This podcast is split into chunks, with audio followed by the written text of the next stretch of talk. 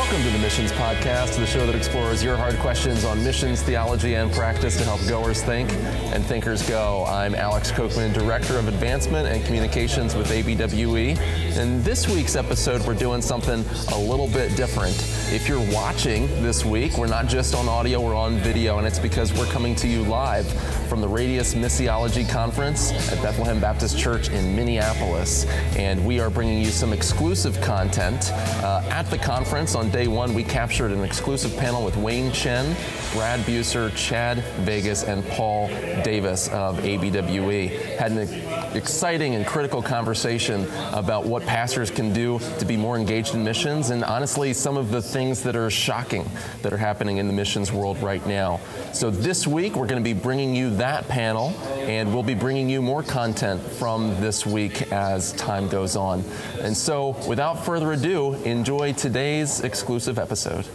Welcome to the Missions Podcast, the show that explores your hard questions on missions, theology, and practice to help goers think and thinkers go. I'm Alex Kocman, Director of Advancement and Communications for ABWE International, joined by our illustrious panel here, and of course, Scott, who can introduce himself. Yeah, I'm Scott Dunford. Yes. And, uh, I'm a church planter in the Bay Area of California and also work for ABWE and do the podcast with Alex, so it's really good to be here. The Missions Podcast is an outreach of ABWE. Our booth is set out just outside these doors here, and we've been recording live com- uh, content and streaming that out. And so if you follow the Missions Podcast, you'll be able to get sort of the live play by play on RMC 21. We're super grateful to Bethlehem Baptist Church for hosting this, as well as for Radius International for allowing us to be a part of what's happening here this week. But enough about all of that. We wanted to take some time and sort of pull away and discuss the issues that are being discussed these two days and really talk specifically about what it means for local church pastors to get intimately involved in the process of sending missionaries, knowing that there's some discernment work that's required there in that. So, Right. as we sort of tee things off, first I'm going to ask these guys to introduce themselves and then uh, we'll dive into our topic. So, Chad, can you start? Yeah, my name's my name's Chad Vegas, uh, pastor of Sovereign Grace Church of Bakersfield, and um, president, well, chairman of the board of Radius International, and I guess president of Radius Theological Institute as well. Does, does Brad know you just took his job or? No, Brad. Brad doesn't. Brad's the Or Brooks, I mean. director of something. Brooks is the president of Radius International. My name is Paul Davis, and uh, I have been a pastor for 30 years, and currently I'm the president of the Association of Baptists for World Evangelism, ABWE. My name is Wayne Chen. I was a pastor in the missionary overseas for years, and now I am the director for Radius Asia. Hi, my name is Brad Buser. Uh, we served overseas uh, for a little over 20 years, planted a church there, came back, uh, saw a need uh, for this thing that's called Radius International, and myself and a few others helped found it. So, show of hands, who here has read Let the Nations Be Glad by John Piper? Uh, vast majority of hands in the room. That's not common if you were to go to, to churches, right? But this is a particular place where many of us owe this church and everything that's come out of Yeah. that ministry for the reason that we're interested in missions here today. And kind of part of this conversation is the fact that here we are 20 years later. What's next? Scott, this is kind of a homecoming for you. Yeah, so when I was in seminary, I started coming to Bethlehem Baptist Church when it was downtown only. And it was around that time I grew up in a very revivalistic tradition, uh, a lot of passion about missions, um, but very little theological like understanding of it. And it was really sitting at Bethlehem Baptist and hearing the, the, the, the preaching of Pastor John and then the teaching that came out of Let the Nations Be Glad that really helped me connect that, that theological vision of the glory of God and vision and missions as the main motivator for missions with that heart for the lost people and the, the burden of the nations. And so as we were talking about that, you know, that was now 15, uh, actually much more than 15 years ago, over 20 years ago, um, that, that John Piper was preaching on some of those ideas and kind of capturing a, a generation's uh, uh, interest in the glory of God in missions. I want to ask you guys, as leaders in missions, but also pastors and leaders, what is that next next lost thing in missions? You know, we we the glory of God in missions is part of the Scripture. We didn't he didn't he didn't make it up. He re, re, rediscovered it for a generation. What do you think this next generation that we need to rediscover in missions as you look around the missions landscape? Let's start with you, Brad, uh, and then we'll. I would like each of you to answer that. Yeah, I think if we're if we're serious about the Great Commission, we need to go back and rediscover historic methods for gospel propagation, the centrality of church planting, uh, the centrality of actually communicating clearly the gospel. Uh, unfortunately, in this day and age, uh, those have been shrouded over by some very uh, new, uh, creative, uh, pragmatic approaches. And it's really encouraging to be here this week and just realize how many churches are waking up to to the departure from historic methods. I think that's really going to do a long ways towards seeing the Great accomplished. Mm-hmm. Um, I would say Brad took the words right on my mouth. Um, kind of going back to what we are doing before, I think the whole last season, I know you guys in the U.S., you guys are just coming out of the COVID restrictions, but I, I mean, think about it. In the last 18 months, like no church sent out short mission teams. So if we actually look at the history of missions or even the history of the church, the ability to put a group of young people on a flight, send them somewhere halfway around the world, have them visit a night market, and then come back um, and, and, do some program based ministry over there. That, that, that, that's not common. That's not assumed yet, though, in the last 20, 30 years. That's what a lot of people see getting involved with missions means. And I think that was, I, I, mean, all the restriction with COVID, I think it's a good reminder for us to go back to the historic incarnational long term um, methods of church planting. So, you know, very simply in a nutshell, uh, I'm concerned about something as basic as conversion, hmm. um, like a true conversion. We can talk about church planting, we can talk about disciples and making disciples. But before we can make a disciple, they have to be converted, uh, repent and be baptized. You know, we're just the, the, a basic understanding of conversion. I think we're missing it. Uh, I think we've. Uh, we've propelled past it because we want to plant churches. We want to um, have, you know, make groups of discipleships that, that convert into churches. But we've forgotten that um, at the very basic core, if we don't know what conversion is, if we, if we can't articulate the gospel in a clear way where there's been a radical transformation, where the old has become new, where Christ is now seated on the throne of our hearts and our lives, um, I, I, think some of the other things, I think, I think we're seeing fruit. Many of the fruits of the problems that we're seeing in other areas are really a result of a lack of understanding true conversion. That's good. I would probably um, kind of sum up what these guys are saying with three three areas that I, I'm concerned about. We've been concerned about at Radius, so this isn't me on my own, but this is even through our conversations, and particularly with my conversations with Brad and Brooks over the years. One would be um, what Paul just mentioned clarity on what the gospel is and on how conversion happens or what conversion is. I think that would be a big one. There seems to be a a growing lack of clarity on the gospel itself. Um, the, the, second one would be what the church is. And I don't mean church polity um, particularly, I mean, what is the nature of the church? Like, what is a church? Right. So, elders, deacons, members, communion, baptism, preaching of the gospel, believers gathered, you know, that kind of, that kind of thing.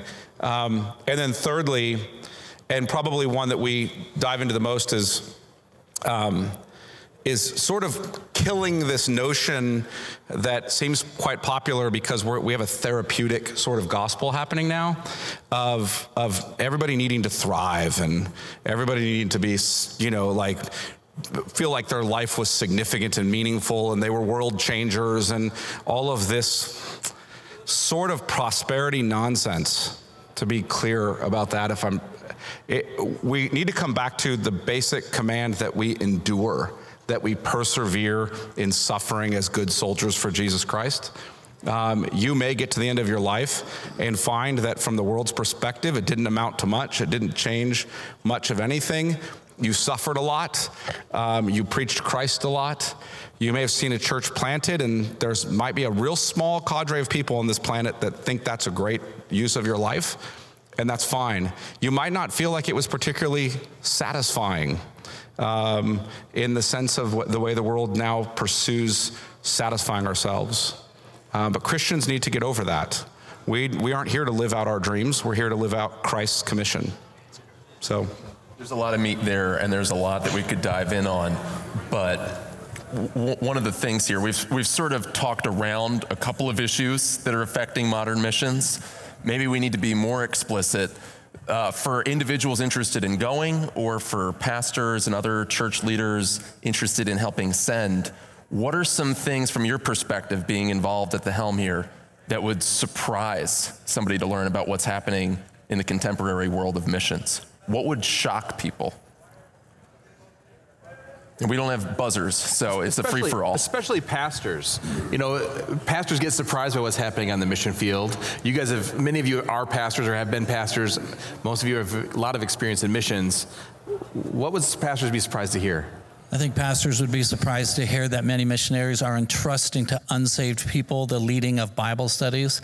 I think many pastors would be surprised that non regenerate people are being asked to obey God. And in some way, uh, we're surprised at uh, the amount of recidivism that's happening in Islam. They're never truly lost, they're never truly broken. They're, they're, giving, they're given ways to give cookies to God by these little acts of obedience. And so they, they don't understand the depths of their sin. Uh, the lack of clear conversion, it's obvious. Uh, again, uh, the ideas of self correction, self revelation. You have no need of a teacher. The Spirit of God will make it clear to you? Well, Jesus was talking to the disciples in John 16, and we're trusting that unsaved people that are coming from a Muslim, Hindu, Buddhist, animistic background will figure it out. The Spirit of God will come upon them. Um, yeah, that's just the tip of the iceberg. One of the things I would say is the amount of time that it takes for a good missionary to do good biblical evangelism and discipleship. Uh, you know, in the United States, you, you see churches planting 10 campuses in five years. And many pastors, I think, wonder, well, why isn't that happening with my missionaries that I'm supporting so much a month? And, and it takes an incredible amount of time just for a missionary to get acclimated and, and learning the culture to be able to, to speak into the issues that, that people are dealing with in their hearts that have to be addressed for them to even understand the gospel. And so it takes a critical amount of time. And, and I don't know, so I pastored for 30 years. I didn't know. I didn't realize how much time it took because I had only done ministry within my culture and I could do things way faster in my culture than than we can do cross culturally. And so um, that surprised me. You know, when I became president of a mission agency, that was my big wake up call. Like it takes a lot of time. Can I follow that real quick before you jump in, Wayne? So I'm I'm a pastor maybe who was surprised by a couple things. I planted a church. I've been at it for 15 years. I find it startling when missionaries tell me they planted a church inside of a year in another language and culture because it, I've been working to death to do it in my own language and culture. The city I was born and raised in for years to have a healthy, reproducing, self sustaining church. That has taken a lot of toil, which I'm thankful, it's not a complaint, but the notion that that would be done inside of months that seems insane to me, especially in another language and culture. In fact, I, I'll just call it what it is. It's a fairy tale. It isn't actually happening. Whatever is happening out there, these church planting, I planted a thousand churches this year. That person's just um, either believing um, their own fairy tale or they're out and out knowingly lying. But there isn't any other option. There's no other option. That's, that's just not happening. It's, it's, it's nonsense. I, I, and I'm happy to talk to anybody about why that's clearly what it is. We just need to call it what it is. As pastors, we know it smells bad when they come in and tell us that. Um, but then we say, well, it's overseas. Like somehow when, when you cross a geographic or linguistic boundary, the Holy Spirit's just different. Over here, he's a little dull and inactive. Over there, he's amazing. He's just doing incredible things. And man has just changed. The nature of man and sin and who God is and what the gospel is and how ministry happens, and the teaching of the word. It's just all different. It's all different. And we just need to get over that. It's not different. Those are human beings. They struggle with the same sins we struggle with. Um, they are under the same condemnation we're under. The Holy Spirit works the same way among them that He works among us through the Word because they're human beings and the Holy Spirit's the Holy Spirit, and God does not change. We just need to be clear about that. Um, I don't mean that the Holy Spirit isn't pleased, uh, isn't at times pleased to do things um, that are that are extraordinary. But we know when that happens because they are extraordinary. They aren't ordinary, they aren't methods that we're commanded to participate in. They're extraordinary things. And we just need to recognize that. The other thing is that was startling to me is I heard a missionary tell me that Muslims don't actually need to leave Islam um, in conversion.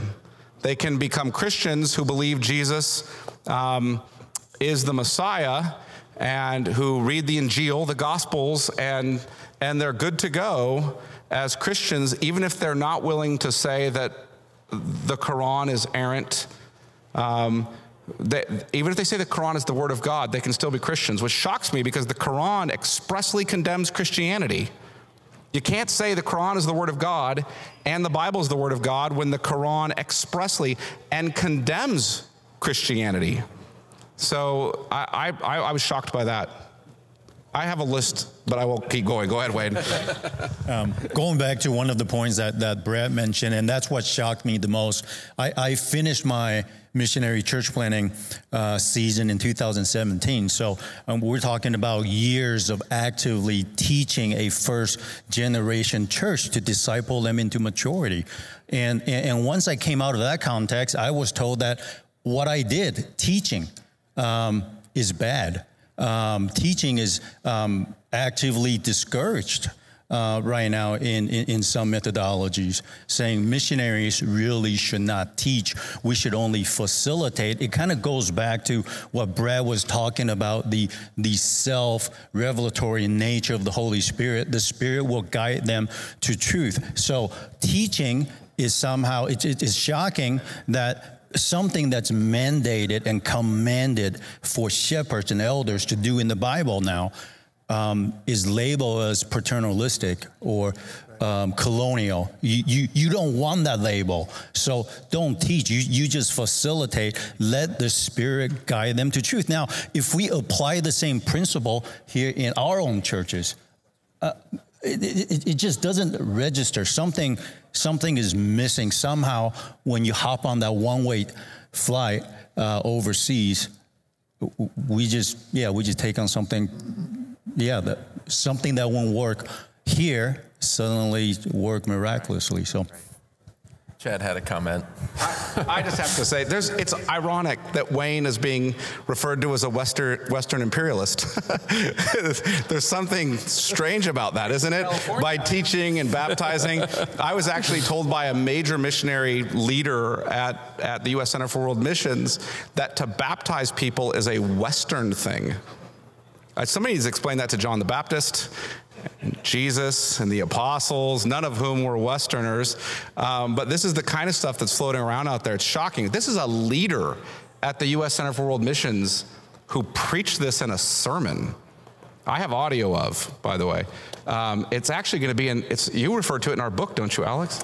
I do. Yes. Yeah? So okay. yeah, Chad and I have a, a, book coming out at some point. Now I, I want to ask you guys, how did we get here. So we've, we've highlighted a number of things, you know, from insider movement to saying that we can teach unregenerate persons to obey God's law and the commands and teachings of Christ. How did we even get to this point? So I think a lot of us in this room have learned about some of what's happening, but what brought us here? Hmm. Yeah, there's a lot of reasons for it, but I think lot, in some ways, uh, churches uh, they don't have time to investigate methodologies, and they get so complex. At times, you feel like you're talking to a Mormon, same terms, but I know you're defining it way different. Uh, you have to almost get rude and pointed to define that term for me. It takes a lot of study and and persistence to find out what's being employed in, in methods. And so, uh, to be honest with you, most senior pastors they have so many needs within their congregation. They're hoping that their missions point people have the time, those guys get worn down too. Nobody likes to be rude on a telephone. And so to get a clear answer, you know what? You're a missionary. You probably buried a kid overseas. I'm not going to doubt your integrity. And so uh, agencies have gotten a pass by and large for probably at least the last 20, 25 years. I would say, uh, if I can just jump in real quick, you know, having worked in an Islamic context, uh, some of these people that are practicing these things have really good intentions. Like they, they, they love the people that they're trying to minister to, and they're not seeing fruit. And, and then they hear about something that's going on that seems a lot more effective than what they're doing. And so they, they, they adapt. And I've heard some of these testimonies of like, you know, I have, you know, seven generations of converts. I'm the first one I've ever met that has this many converts. And then he's talking to me about how he's, you know, praying in the mosque with people and just getting them to just, just tweak the, you know, their sayings and they're fine. It, it, it, it comes out of a good starting place, but it gets really diabolical in the end. And the fruit in the in the converts is is absolute chaos. You know, if you've ever followed up with some of these methods and what's going on, uh, just even the struggle is is is internally is struggle. Who am I? I'm not a. Am I a Christian? Am I Muslim? It's a problem. Well, Chad, you have a friend who's an imam in Bakersfield area, right? And and you said, hey, uh, if, if you had a, an Islamic congregant, right, a member of your community who was studying the Injil, wanted to learn how to p- follow the prophet Isa, how would you respond to that person? How did your imam friend? Yeah, he's he's actually an emir, which Emir. is kind of like the political leader of the area, but he was an imam, and then he's over the four Sunni mosques in my city, and we meet fairly regularly and have breakfast, and and um, and it's good. We have these talks, but I asked him that question. If a, because I keep hearing about this, Muslim dreams kind of discussions. So I asked him, what do you think if, if a Muslim told me he had a dream of, he saw of Jesus, if he had a dream of Jesus, Jesus came to him and told him to read the Injil, and he started reading it and obeying it, what would you call that person? And his response to me was, a good Muslim. And I said, why? He says, because um, that's normal in the Muslim life, at least in my circles. I've had a dream of Jesus. He came to me and told me to read the Injil. I had a dream of Muhammad, who told me to read the Quran. And I had a dream of Moses, who told me to read the Old Testament or the law, specifically the Torah. Um, that's what good Muslims do. They read the scriptures and they follow what the prophets say, they obey them. Good Muslims obey their prophets, of whom Jesus is one. He is one. So we believe in him as the Messiah and we obey him as the Messiah, whom they believe is going to return to rule and reign on earth. I don't know if you know that. They believe Jesus will return, he will ru- rule and reign on earth, um, and he will enforce Islam. Um, across across the planet, so that they're not opposed to Jesus. The first time they heard of Jesus isn't usually in a dream. He he's discussed um, in Islam um, you have the law, Moses, the Injil, Jesus, and then the final prophet, the, the supreme prophet, Muhammad. Um, and it's not unusual in their minds for, a, for Jesus to appear to you in a dream and tell you to obey the Gospels. Of course you should. That's a good Muslim. But we call it conversion here now. So, were you going to say something, Paul? Well, getting back to your original question, you know, one of the, the how did we get here? I think one of the big things that I've seen is that we've divorced the local church um, in, in large parts. You know, we've got biblical local churches that are reproducing, that are discipling and teaching the whole counsel of the Word of God. And then they raise up young men who go to college and spend four years away from their home church in college in a, in a setting where they're not being discipled and trained um, to obey the, the scriptures, um, but maybe they're getting good education. And then a mission agency, and as the president, of, let me just throw the mission agency under the bus here for a second. Um, then the mission agency takes over and does some training, and then we send them out on the field, and they're at least one, if not two steps away from their local church. And, and I think part of the solution is putting biblical local churches back at the heart of, of mission sending. So okay. it's one of the reasons I think that we got here. I, I'm going to change just a little bit because I, I don't want to. There's a lot of awesome things happening too. Uh, you know, you, Brad, I know you've you've talked to Radius graduates that are going out and you're hearing reports as pastors. You guys have seen it. Wayne, you're serving in a totally different setting with different churches in Asia. What are some of the things, just briefly, just so we encourage our hearts with all the things that God's doing around the world that, that get you juiced up in the morning that you're seeing God doing around the world? Yeah, I'll tell you what, to, uh, to see the Radius graduates, the, the, the, way they come in, the way they go out, uh, God is raising up incredible young men, women, couples uh, at great price to themselves, uh, walking away from wonderful jobs, great futures, uh, hazarding their children for the sake of the gospel. Greatest generation, it's not dead. Uh, these young people today, they will lay their lives down for the gospel and to get to interact with them, follow their journeys, see the discipline they exercise when they get into these next language contexts, uh, learning first languages. Most of our graduates are still learning first languages, but some of them, some of them even here at the conference are into their second language. And just, you know, nothing easy about it. And Chad hit it. You know, they're, they're done with the thriving. Man, they realize their life is going to be enduring. But man, to rub shoulders with these folks, um, man, just earlier today, had a seminar on local churches, and uh, man, it's encouraging to me to see nearly every hand in that room is now aware of some of the methods that are out there. So the church, local churches, are waking up. They're asking harder questions. These are great things. Uh, see the attendance here uh, versus just even two years ago when we had it in the other church. Uh, yeah, a lot to be encouraged about. Yeah.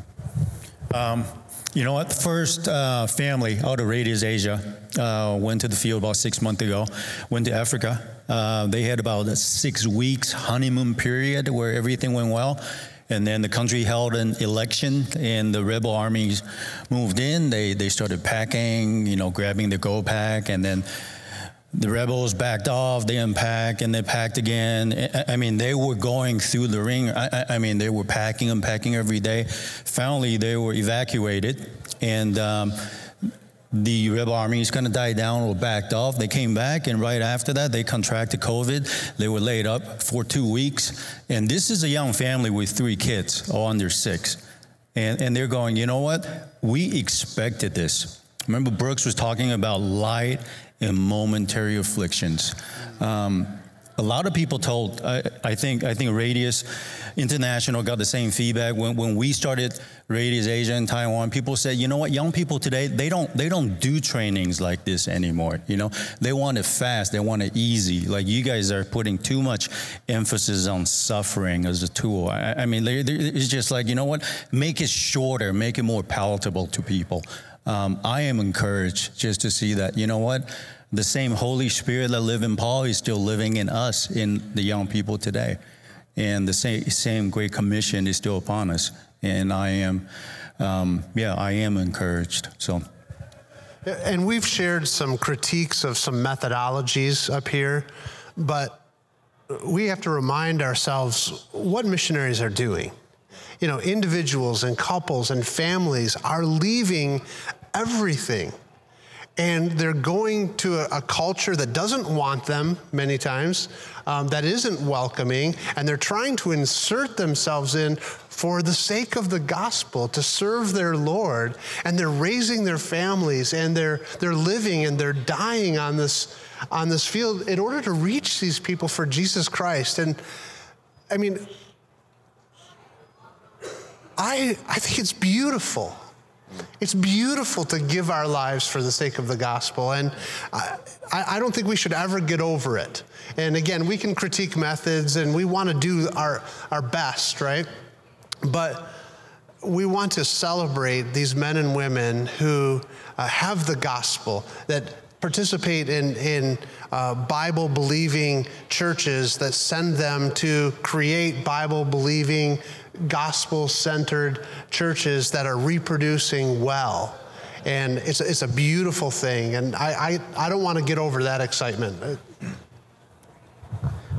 I, I think I would start with um, the Yembi Yembi and the Teddy and the BM um, people groups who um, well, I could say two of them are represented here by Brad. Brad and Brooks went to the Yembi Yembi. Brad went to the Teddy. Wayne went to the BM, as, as did Brad's other son, Brandon, who was Wayne's partner. to see the work the Lord has done in those people groups through these faithful men is is incredibly encouraging. If you stayed in here and watched Brooks, the tail end of Brooks's film, if you haven't seen Yembi into the Nations, you should watch it. We show it to all of our membership classes. It's one of the requirements to come into membership at our church. You have to watch this film. We have a training on missions. It's incredibly moving um, every time to see what the Lord has done there. Um, so that's encouraging. Our own missionaries that we've sent out encourage me. Um, I, I, don't want to name them or their location, their people group at this point because they're in a closed country. But um, one of the couples who's going there was a couple who, uh, the gal was the first missionary my church ever sent out.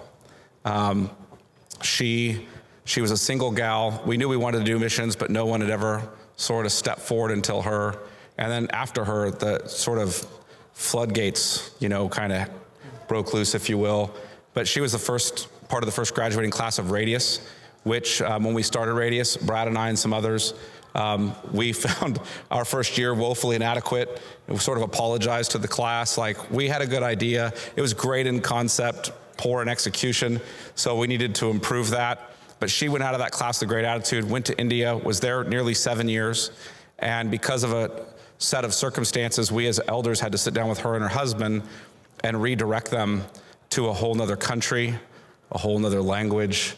They're going to learn two more languages, a new culture, and a lot of that's the result. I'm just going to be entirely frank with you. A lot of that's the result of it was the first missionary we were sent. We didn't know what we were doing, and we did not guide her well. We failed miserably as a local church in her life, um, as those who sent her. Um, we learned a lot of lessons from it. Uh, what blows me away, or encourages me, or humbles me, is the fact that she was willing to take that blow for the sake of future missionaries being sent from our church um, to be sent well for the sake of Radius to improve what we were doing in training.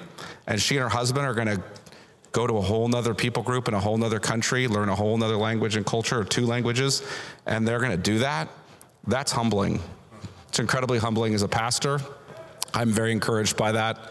And just the Radius students. Every time I go there and teach, I think, I, I know I know more about the Bible than these students because of my years of training and study, but I don't know that I believe it as much as they do because of what they're willing to give their lives to. It's, it's just an incredibly humbling thing to be a part of and be around. So.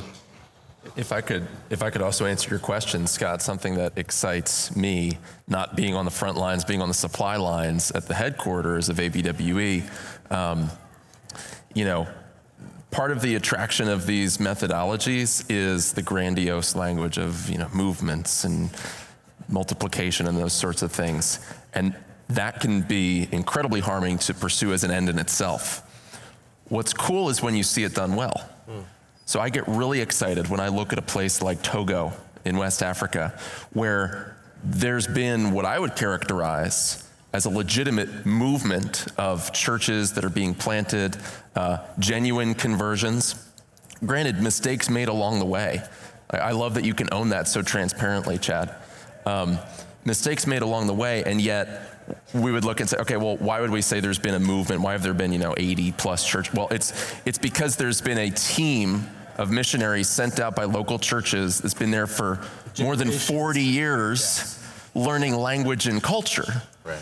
Similar things in a country like Bangladesh, uh, over 60 years there, right. doing culture and language acquisition and proclaiming the gospel. So these things can have an incredible movement impact, if we can use that, ter- if we can redeem that term, right? Plunder the Egyptians a little bit, if done well, yeah. if done in a healthy way. So that kind of leads to the next question. Did you want to hop in? Well, I mean, just you know where I'm at in, in, in Northern California, it's almost everyone's Indian, and to meet Indian believers who are like, oh yeah, yeah, my great grandfather was led to the Lord by William Carey, and you're like, okay, there's a generational impact that we have to keep in mind. It, we're, we're not, it's not doesn't live and die with just our our 70 years on on Earth here. Um, that's a good, great reminder.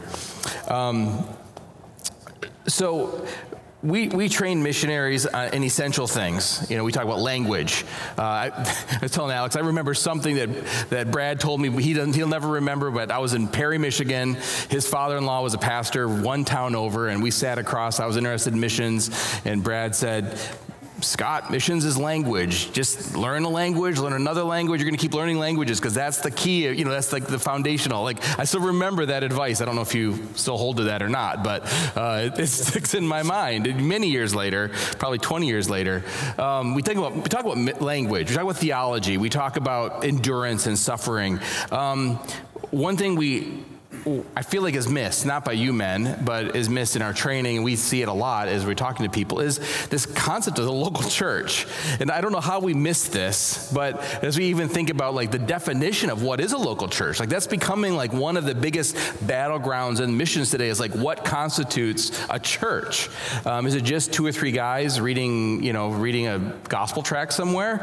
Um, well, and sometimes it seems like that is the definition that is being thrown thrown around there. So I, I, I, know this is a softball question, but I'm, I'm teeing you guys up. Uh, how, how, do, how essential is it to teach missionaries what is a local church? Yeah, we were, uh, our first few years down at Radius, we were pretty shocked as we had various agencies come down, and one of the questions our students would ask them uh, what, what's your definition of a local church? We literally had a husband and wife team just look at each other like they'd never fielded that question. Uh, it just was off the radar for them. Uh, pretty soon, people that came down to Radius realized they have to dig through the archives and find their their agency definition of a church. So they're ready for that one now. But uh, that's how relevant that was because again, the idea of making disciples, disciple making movement, making disciples had just taken over the discussion.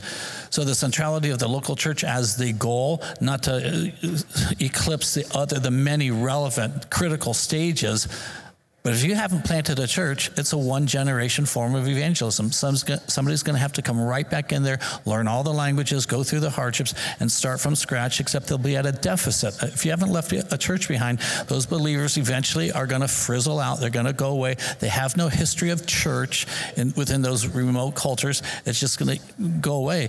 And, but what's not going to go away is the bad taste left in the mouth within those people. When first missionaries leave, man, you've set the gospel back. And so that's that's why we talk a lot about finishing, finishing, finishing. A lot of relevant, a lot of very important stages, but if they don't leave that church behind in a healthy state, fully developed, not you know nine marks developed, but man, you have recognized capable leadership. Man, they're doing the ordinances, they're meeting regularly. There are people that are sitting under the teaching of God's word. There's genuine spiritual life there. Uh, these are some of the attributes that we say that's you've got to have at least that, at least that before you consider leaving that local church. Um, I want to ask something really quick, and I'll give the time to you guys. I think the current definition of, of a church is largely driven by our need to count them. Need to count. To count them um, for our movements, for for our numbers, um, and I don't think that's a healthy place to start. So that'll preach, but okay. Uh, the the only thing I would probably add in there is there are missionaries who are concerned uh, and missiologists who are concerned about prior generations, and we might go back a few generations, where a church was a reproduction of something that we saw on a corner in North America with this kind of building, these kind of clothing, this kind of clothing, these kind of musical instruments, what have you. It was like reproducing Western culture in another place. And so they wanted to push against that, which I entirely understand why they want to push against that because that's it's not what a church is. Those are the particular, that's particular cultural garb our local churches take, and that's appropriate. But those local churches are going to take some different looking cultural garb, and that's fine. So the question is, what is a church? And I wish we would not have gone so far afield from what the Protestants delivered to us. Because the Protestant Reformation delivered to us a definition of the church. Now, you can find in nearly every Protestant confession and it was real simple. A church has sound preaching of the word of God or the gospel, one. Two, it has uh, the proper administration of the sacraments or ordinances, the Lord's Supper and baptism. And then if you want to sneak a third in there, it's, it's, it's associated with that. There's church discipline um, that happens, which means you have some kind of elders, deacons, and members. In other words, those, those components are kind of caught up there really in what people might say two or three marks of the church. If you go to the Belgic Confession, I think it might say two marks. I'm not, I don't remember precisely, but that's essentially the definition of a church the Protestants delivered to us. And we can reproduce that in every culture on earth and put it doesn't have to have the same cultural garb, but it does have to have the same scent, the same essence to it. So I think sometimes it's easy for us to forget that the church is the body of Christ. And so if Satan is going to try to distort something, if he's going to try to warp something and make it uh, just a, a, little bit of a lie like he did in the garden, right? And then he, he just twisted God's words in the garden. Um, I think he's going to distort the church. And I think we need to be aware that that's what we need to be vigilant against. And, and I think some of us, you said it's a softball question. The reason why some of us are concerned is because we understand this is what Satan's after. Um, you know, we can build hospitals around the globe and, and it's wonderful. And if they're, if they're a little off in their theology, you can still heal people. Um, if the church is a little bit off in their presentation of the gospel, that's not the church anymore and Satan has, has, has won a victory. And maybe we've imported some Western culture, or maybe we've imported some, what, quote unquote, civilization or something that we, we think we've brought. But we didn't bring the church. And so uh, that's what we're concerned about. Brad? Yeah, I just add one more thing, going to what Wayne is saying on the press for numbers. I had a, a wonderful conversation a couple years ago with the missions pastor, sharp guy, very sober, clear speaker, understood the worldwide situation. He'd served overseas with a very theologically solid agency. He was told by his superior, direct superior, not way up the chain, uh, that if he is, because he reported, man, just complete lack of success, you know, in you know, evangelism, discipleship, uh, you know, church planting for sure. And uh, so the leader probed him a little bit, and uh, he realized he was taking a lot of people uh, to have cups of coffee. And uh, he asked how many of those discussions occurred when you had a Bible on the table. And he said a lot of them. So you can count that as a church planted because what that could turn into, you have no idea. Don't limit the Spirit of God. So the, the number counting gets pretty tenuous. And again, this isn't a guy who's prone to exaggeration. This is not a fly by night organization. Uh, yeah, to his credit, he said, finally, I just ended up watching every Netflix my computer could download, and then I left the field. And, and I say that to his credit. You know, he realized he wasn't getting anything done. One of the things that also drives this unhealthy definition of a church is if you were to ask the average either person in church or believer or a missionary candidate, you know, this would be a good diagnostic question for a potential missionary candidate is why is it necessary to go to church? And the thing that you'll hear are a lot of responses that are instrumental means. So, in other words, well, it will help your uh, sanctification. Uh, it will give you accountability. Uh, you will be enriched and edified. Well, who are those all about? It's about me, myself, and I, rather than recognizing that the church first exists objectively as a byproduct and the aim of the gospel. Colossians 1, you've been taken out of the kingdom of darkness and transferred into the kingdom of his son. You can't be saved out of death and hell without belonging to an alternative community, the, the kingdom of God, the people of God. And that finds itself in local expression. It has to manifest itself uh, in some way. That's one of the ways that pastors who are sending can help ask better questions. So as we wrap uh, over the next five minutes, three minutes. Three minutes this guy. As we wrap, then, so how else can pastors equip uh, missionaries better and engage in missions? Because I think a lot of pastors just feel like I'm busy. I, have got this couple I'm counseling that's living together. I've got this uh, neighbor across the street I'm trying to have over, like all these sorts of things. How, how can I do this well, recognizing that no one person can do all things well? And answer for about 60 seconds each. Yeah, I'll, I'll, try to make it really quick. If you get your church to understand by preaching the word, that there's this um, global commission that Christ has given to the church. It, it, it's amazing. It, it will shake out some of the turning in on yourself that can tend to happen to members of the church, where they're constantly wanting to clamor about their individual issues. Um, rather than thinking about the fact that there are people from every tribe, tongue, and nation who need to hear the gospel, and that we're going to have to get past ourselves. We all have issues, we all have problems. And it's not, I'm not saying you ignore counseling those things or ignore them. I, I visit all the members in my church in their home, and it's not a small church.